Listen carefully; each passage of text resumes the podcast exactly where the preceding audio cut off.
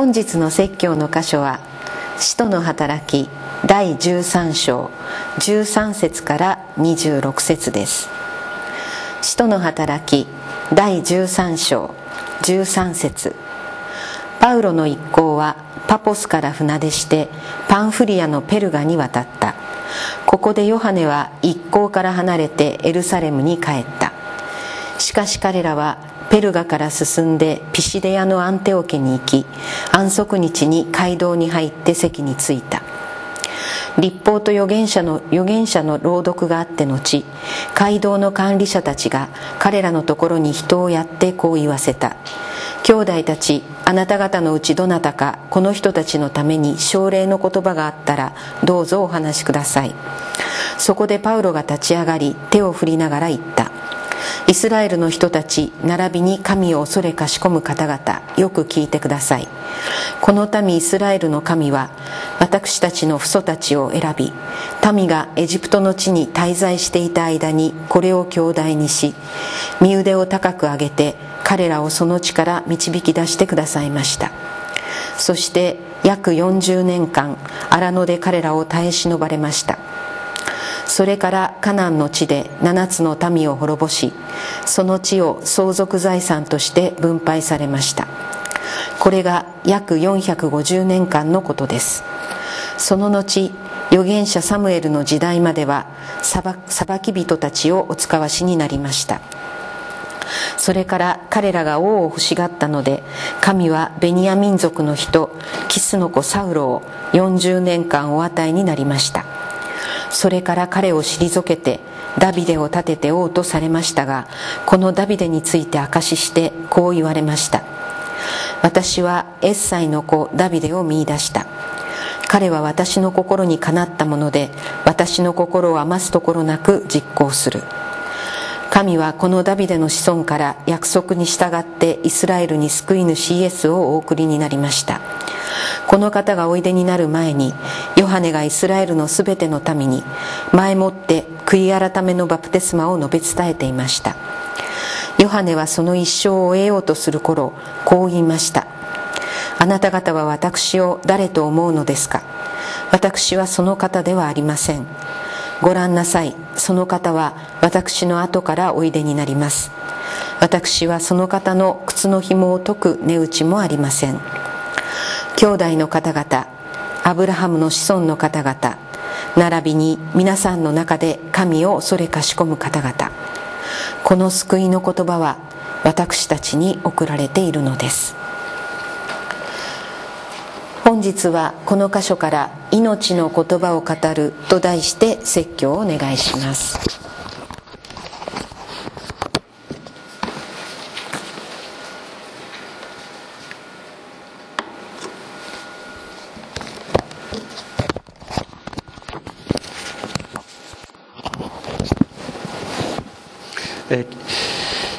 今日は、ペンテコステ礼拝であります。ペンテコステというのはイエス様の弟子たちに精霊が天から下ってきてそしてイエス様の中にいた同じ御霊が弟子たちの中に住み始めたその日であります。そしてそのペンテコステがなぜ与えられたか。それはイエス様を信じる者たちがイエス様と同じようになってイエス様の福音を世界に述べ伝えるためであります。今日今司会者に読んでもらったこの箇所は使徒パウロがパウロとそして、えー、バルナバが、えー、地中海伝道に出かけて、えープロスをキプロスでの伝道が成功した後にですね今のトルコの方に渡って、えー、した、えー、説教の箇所であります。まさにイエス様の福音が伝えられていく。そこには精霊の導きが必ずあるのです。精霊なしに伝道することはできません。また私たちは精霊なしにイエス様を信じることは絶対にできないのです。イエス様を述べ伝える。伝道する。それは説得ではありません。説得ではなくてイエス様の中に生きていた。イエス様ご自身の御霊精霊に触れさせる。それが伝道なのです。どんなに頭で説得されてじゃあ,、うん、じゃあ私今までちょっとちょっと悪いこともしたかもしれないからじゃあ罪があるってことにを認めてそしてじゃあその罪が許されるためにイエス様の十字架を信じようかっていうことではないんです。神の言葉がやってきたら信じざるを得ない。神の言葉が語られたら神の言葉が自分の中に届いたらそれに自分の中の真実が答える。そういう経験を信じるというのです。それはまさに人の言葉ではなく精霊ご自身が働かれる時にそれが起こる。そしてそれは精霊に満たされた者たちの言葉を通してそれが起こるのです。イエス様の中に生きていた御霊が私たちの中に注がれる時に私たちが語る言葉がイエス様の言葉と同じような働きをするようになっていく。そこにこのキリストキリストの福音の伝道の働きがあります。ここに地図を出しておきました。何度も言ってますけれどもパウロとバルナバはアンテオケ教会から使わされてまずバルナバの生まれ故郷であったキプロスで伝道します。そしてそのキプロスの総督であった、えー、人にですねイエス様の福音が伝えられてそのキプロスでの伝道は大成功するという、えー、ことがありました。そしていよいよですね小アジアと言われる、まあ、今のトルコに渡ってえー、伝道をするわけです。で今日の箇所はですねここにもアンテオケっていうのは、えー、ピシティアンアンテオって言われるところです。アンテオケから、まあ、送り出されたわけですけどもまたここで別のアンテオケに行って伝道します。元のところに戻ったわけではありません。このピシティアのアンテオケというのはやはりこの小アジアの中では非常に大きな町であった。パウロたちはですねあの伝道する時に大きな町に行って伝道するんですね。大きな町に行って伝道するんです。それは本当に世界を変える。世の中を本当に変えていく。そのためにはその地方において力を持っている町に行かなければその変えることはできないからですね。ですからパウロたちの伝道というのは大都市で行われたということを私たち心に覚える必要はあると思います。もちろんあの地の果てと言われるようなところに行ってですね伝道するということもそれは非常に重要なことです。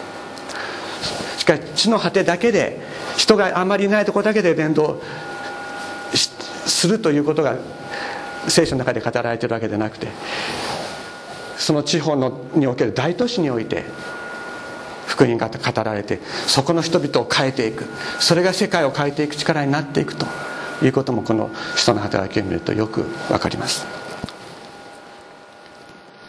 ここで、えー、今読んでいただいた箇所13章13節から26節の中で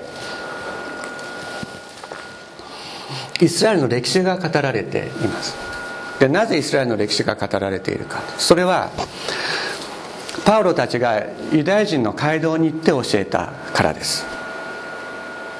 ここにはどういう人たちがいたかというと、えイスラエルの人たち16節にこう書いてありますね。イスラエルの人たち並びに神を恐れかしこむ方々と書いてある。でイスラエルの人たちというのは言うまでもなくこれはユダヤ人ユダヤ教徒たちであります。そして神を、えー、敬う方々恐れをかしこむ方々というのはどういう人たちかというとまだユダヤ教徒には改宗してない。言うならば、えー、ユダヤ教徒に正式に、えー、改宗するためためには割礼を受けなければなりませんでした。でそういったような儀式上の、えーまあ、通過儀礼をですね経ていないけれども、えー、イスラエルの神こそ本当の神なのではないかというふうに思い、えー、それに期待して、えー、ユダヤ街道に集っていたギリシャ人たちがいたわけです。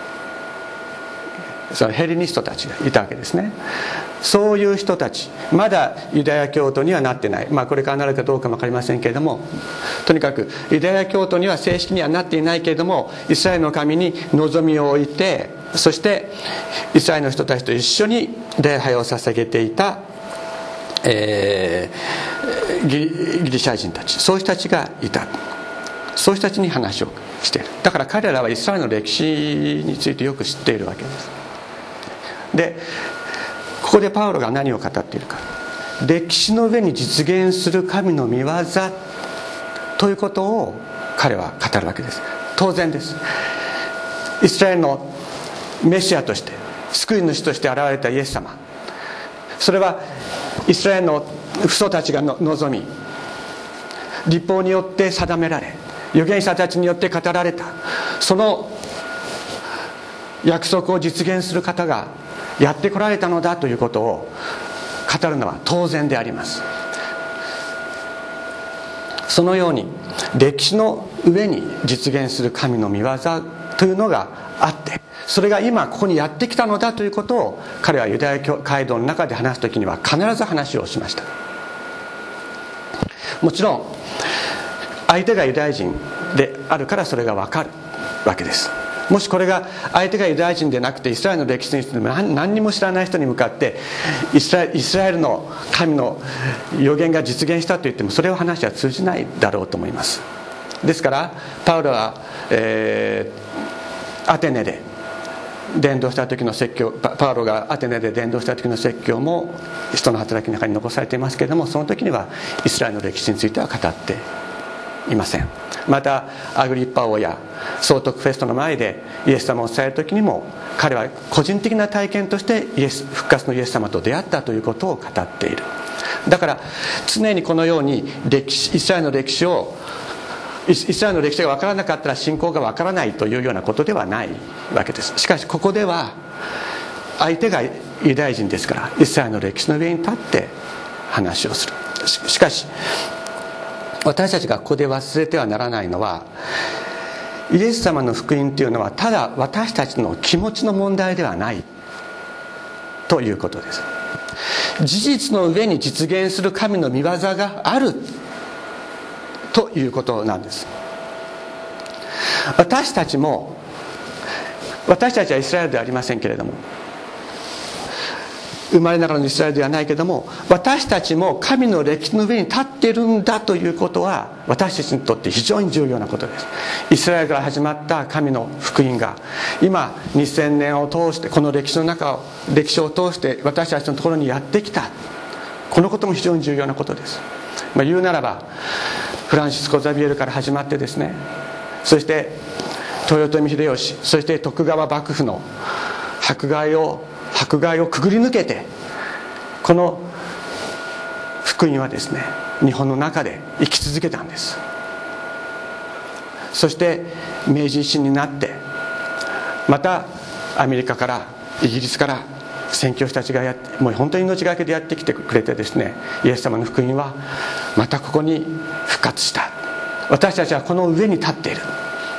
そのことを知ることは私たちにとって非常に重要なことです。そしてそれだけでなくその同じ神の御業が私たちの現実の生活と生涯に表されるんだと。イエス様の福音というのは私私たちの心にだけ働きかけるものではありません。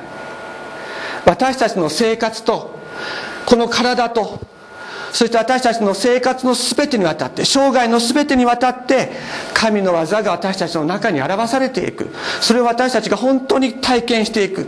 それが実存的な信仰です。何度かお話してますけども私たちの仲間の中にもそれをつい最近です。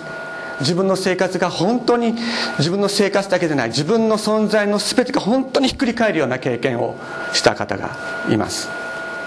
イエス様の言葉によって存在が変わったのです。それによって自分が変わるだけじゃなくて周囲の人たちたちが変わっていく。そういう経験をしています。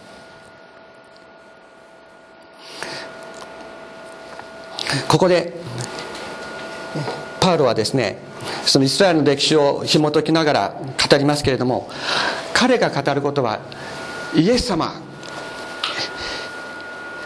イエス様とはどういう方なのかということを語っていく。そのためにイスラエルの歴史をまず語るわけですね。何と言っているか。24節。えー、この方、えー、イエス様がおいでになる前にヨハネがイスラエルの全てのために前もって悔い改めのバプテスマを述べ伝えていました。ヨハネはその一生を終えようとする時こう言いました。あなた方は私を誰だと思うのですか？私はその方ではない。救い主ではない。ご覧なさい。その方は私の後からおいでになります。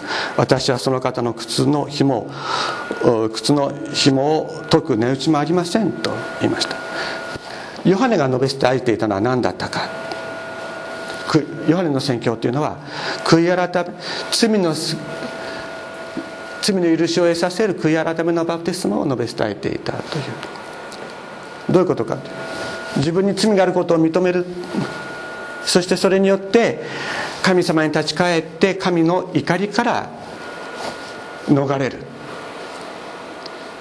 そしてその証としてバプテスマを受けると受けなさいということであったわけです。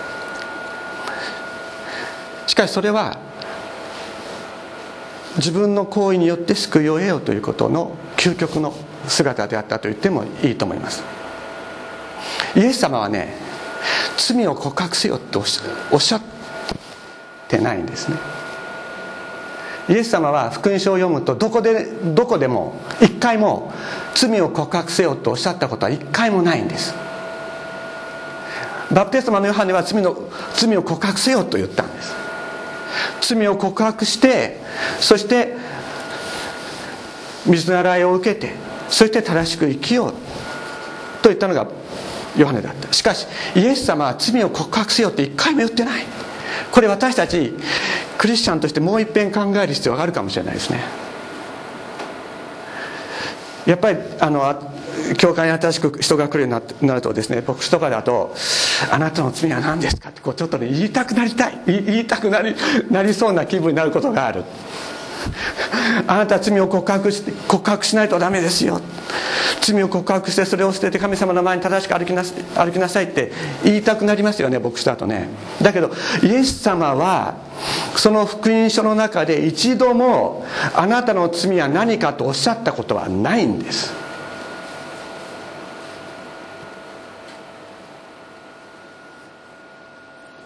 これ非常に重要な点です。イエス様はどうなさったか。救いを求めてやってきた者たちに命の言葉を語って彼らを癒されたんです。イエス様がなさったことはイエス様は罪を捨てようともおっしゃらなかった。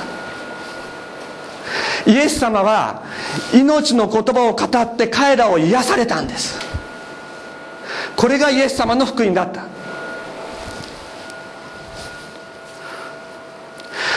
精霊と火によってバプテスマすると。ヨハネはイエス様のことを紹介しました。それは人間の存在を根底から変える天台の力を持って私たちに触れてくださる。それがイエス様なんだ。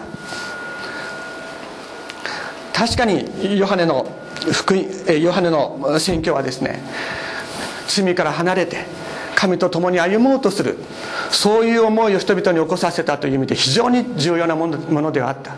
しかしそれだけでは人間は変わらないんです。それだけでは人間は変われないんです。どんなに罪を告白しても人間は変われないんです。人間の存在を本当に根底から変える。精霊と火それによってイエス様が私たちに触れてくださる。命の言葉を語ってくださる。だから私たちは変わることができるんです。変わることができたんです。救われたんです。精霊によって土に属するもの地に属するものを天に属するものに変える。これがイエス様の福音であった。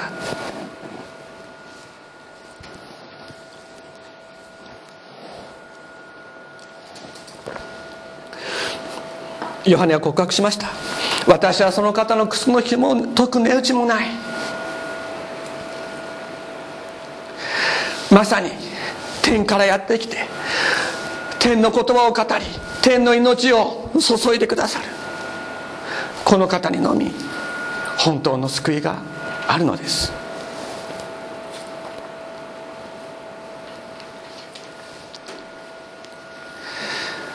パウロは言いました。兄弟の方々兄弟たちよアブラハムの子孫の方々並びに皆さんの中で神を恐れ恐れかしこむ方々この救いの言葉は私たちに送られていると言いました。この言葉は私たちを本当に変える言葉は私たちに送られている。精霊によって送られているのです。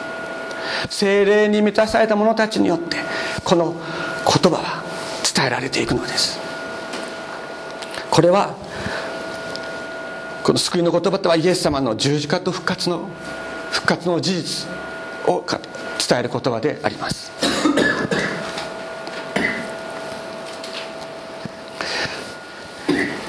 聖霊を受けた者が語る言葉。それはイエス様が語る言葉と同じ力を持つ。信じられるでしょうか？どうですか？信じられるでしょうか？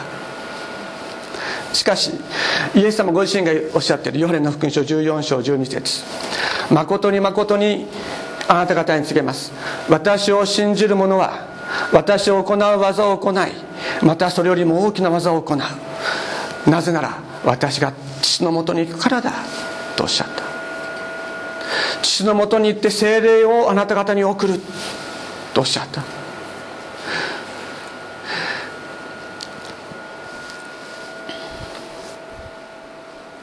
16章7節8節にはこうもおっしゃっている。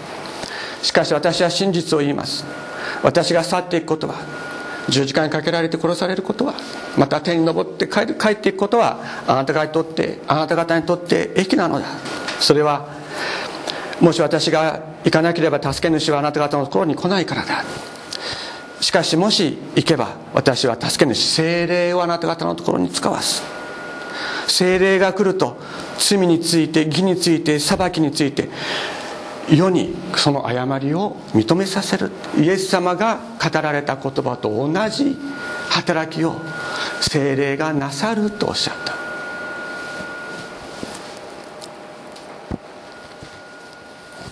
13節。16章13節。しかしその方すなわち真理の御霊が来るとあなた方を全ての真理に導き入れる。御霊は自分から語るのではなく聞くままを話しまたやがて起ころうとすることをあなた方に示すからです。御霊は私の栄光を表します。私のものを受けてあなた方に知らせるからだ。と精霊がやってくる。精霊に満たされる。その時にイエス様が語ったと語られた言葉を私たちも語るものとなっていく。これはものすごい約束です。私たちの想像を超えた約束であるかもしれない。まさか自分が精霊に満たされたらイエス様が語ったのと同じような言葉を語られるようになる。それは高慢になるということではもちろんありません。打ち砕かれた者たちが語るのです。しかし精霊がそこに働かれる時にこの卑しい唇を持っている者この卑しい口から語られる言葉によって人生が変えられていく人々が起こされていく。悪魔に縛られていた者たちが解放されていく。そういうことが起きていくのだということをイエス様はおっしゃってるんです。約束しておられそれをペンテコステによって実現なさったのであります。皆さん信じるってどういうことでしょうか？信じるってどういうことでしょうか？よく言われます。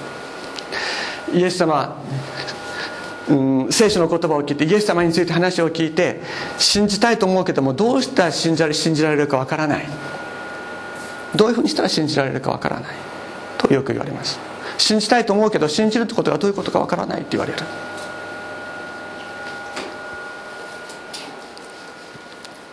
信じるっていうのは説得されてじゃあそういうふうに仮定して生きていこうかということではありません。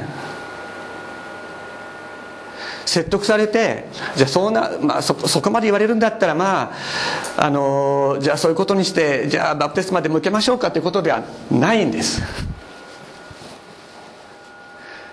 信じるとは何か。それは神様の真実。に私たちの真実が応えるということです。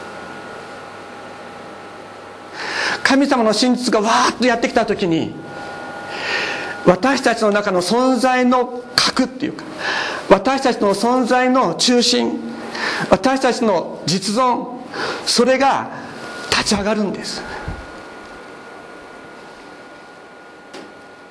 何度か話しましたけど私の家内がイエス様に出会った時はそうです。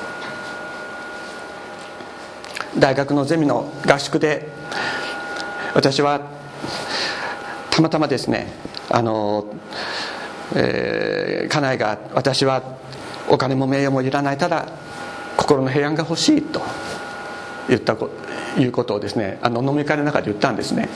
それで私は彼女にイエス様の福音を伝えなければいけないと思ってイエス様を伝えなければいけないと思って神は愛であるという話をしました。そうすると家内はですねそれまで一度も教会に行ったこともないし聖書も見たこともないし聖書の言葉を聞いたこともない。もちろん祈りもしたことがない。しかしその時自分がイエス様のものになったということ自分が新しい存在に変えられたということが分かったと言います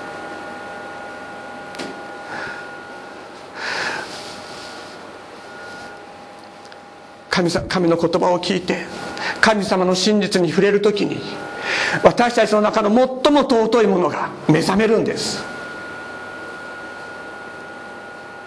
それは説得によって目覚めるんじゃない。真実神様の真実が私たちのところにやってきた時に私たちの中の真実がそれに応えるんです。なぜか神様は私たちの中に神様の真実に応えられる本当の真実を想像してくださってるからなんです。それは罪によって多いと隠されていたかもしれないけれどもしかし神様はその真実を私たちの中に作ってくださった。それが答えるんです。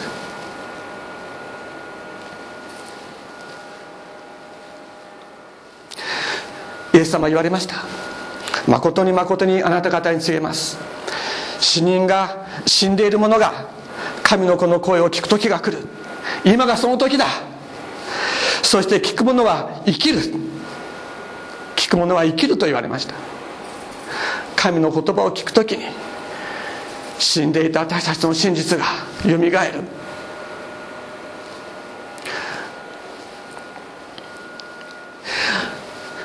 じゃあ私たちはどうしたらいいのか。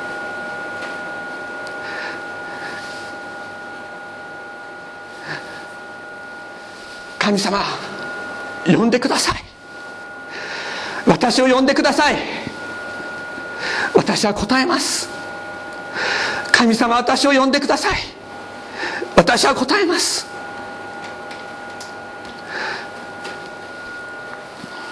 試練の人生の試練のどん底に突き落とされたヨナは告白しました。呼んでください。私を呼んでください。私は答えます。あなたが呼んでください。呼んでくださりすればくださいすれば私の中の真実は答えますと。ヨナは告白したのです。皆さんの中に今苦しい中にいらし中にいる方いらっしゃると思います。ああしてほしい欲しいこうしてほしいということもあるでしょう。しかしまず神様どうぞ私に私を呼んでください。私を呼んでください。そうすれば私の真実があなたに答えます。お祈りしようではありませんか。ここに全ての鍵があります。お祈りしたいと思います。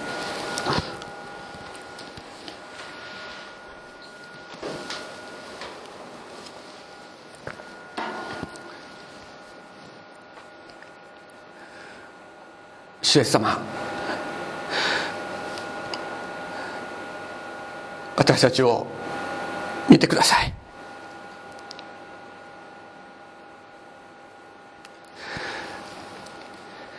私たちは自分の力であなたを信じることはできなかったしこれからも自分の力であなたを信じ続ける続けることはできません。主よ呼んでください。呼び続けてください。あなたが呼んでくださる時に私たちの真実は必ず答えることができます。